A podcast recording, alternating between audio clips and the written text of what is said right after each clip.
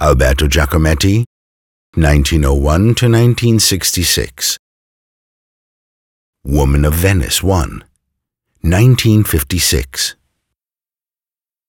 Alone, naked, and emaciated, the woman nevertheless stands upright on her plinth. Marked by the vicissitudes of life, she is looking into an uncertain future. Her limbs that are far too long, her head that is too small, and her large feet might not correspond to the natural proportions of the human body. But they go together well and result in a harmonious figure. At the same time, The Woman from Venice 1 by Alberto Giacometti is a figure full of contradictions. On the one hand, she is upright and self-assured, but on the other, she is fragile and vulnerable. Her feet anchored on the ground, timeless yet contemporary, she stands for the individual that human beings by definition embody. Human beings in their relationship with the world, in which they must assert themselves as alienated beings. The artist had the following to say in this connection. I am always aware of the vulnerability of living creatures, as if it costs them enormous energy to remain upright every moment, and they are always likely to collapse.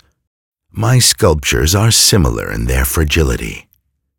In the summer of 1956, Giacometti exhibited 15 standing figures made of plaster, 10 at the Venice Biennale, 5 in the Kunsthalle Bern.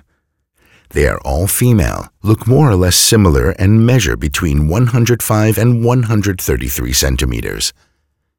He subsequently had nine of them cast in bronze under the title Femme de Venise. Our figure is number one of the series. The artist originally shaped the figure out of clay. This stage in the process can be seen on the surface, which bears traces of his hands. Once he was satisfied with a figure, his brother Diego would make a plaster cast of it, while Giacometti began work on the next figure with the same clay. Most of the younger artists in Europe and the United States reacted to the misuse of figurative art for the purposes of National Socialist and Communist propaganda by producing abstract works. Not so Alberto Giacometti. His contribution is to have found a convincing form for depicting the human being shaped by the experience of war.